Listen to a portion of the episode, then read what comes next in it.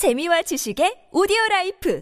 팟빵 안녕하세요. 군사돋보기입니다. 전 세계 그 어느 누구도 공감할 수 없는 말도 안 되는 명분으로 우크라이나 전역에 침공 전쟁을 개시한 러시아는 개전 이래 지금까지 전방위적으로 다양한 제재를 엄청나게 받아왔습니다. 그로 인해 러시아에게 이제 수출길은 물론 수입길 또한 막혀 전쟁 수행은커녕 국가의 존속조차 큰 위기에 봉착할 지경인데요. 이 모든 일을 자초한 러시아 크렘린이 이른 상고에서 다 버려놓고 애꿎은 사람들에게 화풀이만 하고 있다는 소식이 전해졌습니다. 화풀이 대상은 바로 러시아의 전차들을 생산해왔던 우랄 바곤 자보드 전차 공장의 관계자들이었는데요. 그러나 이 같은 러시아의 질책은 오히려 안 그래도 부족한 러시아군의 전황을 더욱 악화시킬 수 있는 조치이며 러시아는 전차를 더 생산해낼 수도 명령을 따르지 못하는 우랄 바곤 자보드 전차 공장 관계자들을 협박하거나 처벌할 수도 없는 난처한 상황에 처해 있다는데요. 북한에서나 쓰는 T-62 전차 외에는 아무런 답이 없는 절망적인 러시아군의 상황 알아보겠습니다. 전문가는 아니지만 해당 분야의 정보를 조사 정리했습니다. 본의 아니게 틀린 부분이 있을 수 있다는 점 양해해 주시면 감사하겠습니다. 현지 시각 10월 24일 푸틴 러시아 대통령의 최측근으로 불리는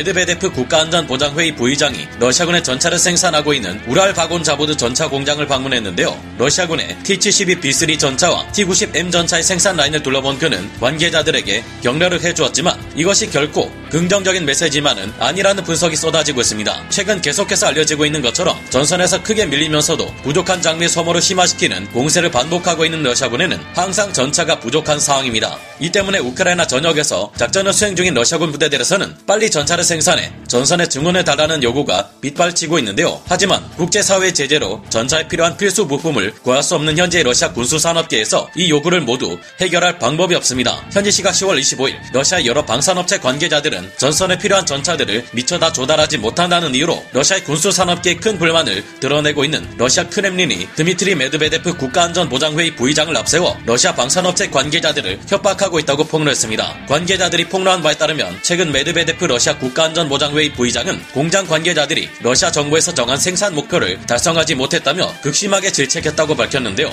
메드베데프는 우랄 바곤 자보드 전차 공장이 계약서에 명시되어 있는 납기일을 제대로 지키지 못한다면 공장 간부들과 관계자들을 체포해 엄벌에 처하겠다고 협박했다고 합니다. 기가 막힌 점은 실제로는 이렇게 전차 생산 현장을 찾아 온갖 협박과 질책을 다 해놓고는 인터넷의 텔레그램 채널에서는 전혀 다른 허세를 보였다고 하는데요. 그는 텔레그램 SNS 채널을 통해 우랄 바곤 자보드 공장에서 현장을 지도하는 사진과 영상을 공개하고 드론과 정밀 유도 무기와 같은 최첨단 무기, 소총과 전차, 장갑차 등 다양한 유형의 특수 장비들과 무기를 공개했습니다. 이와 함께 그는 러시아의 모든 무기 및 장비 생산량이 몇 배 이상 증가하고 있다는 전혀 상반된 메시지를 전했는데요. 그는 서방의 여러 제재와는 관계없이 러시아의 군수 산업은 여전히 건재하다고 주장했으며 자신이 전차 공장을 방문한 덕분에 러시아의 각종 무기 생산량이 더욱 증가하고 있다는 거짓말을 일삼았습니다. 러시아 관영 매체 언론들에서는 메드베데프와 같은 주장을 내세우며 러시아가 머지않아 대대적인 반격에 나설 것이라는 주장을 내놓았는데요. 그러나 이 같은 주장들은 실현될 수 없는 러시아의 망상일 뿐입니다. 현재 우크라이나 동부 전선, 특히 바흐무트 지역에서 러시아군은 최고의 방어선인 바그너 라인을 지키기 위해 조금이라도 더 아껴야 할 병력을 의미 없이 소진시키며 전력을 급격하게 떨어뜨리고 있으며 아직 라스푸티차 현상이 한창 진행 중임에도 불구하고 동부전선의 러시아군이 크게 약화되어 가자 최근 우크라이나군은 루한스크 북부와 바흐무트 동부 외곽지대에서 역으로 공세를 가해 치명적인 피해를 입혔습니다. 메드베데프의 거짓말과 달리 러시아의 전차 생산량은 도저히 늘어날 수가 없는데요. 왜냐하면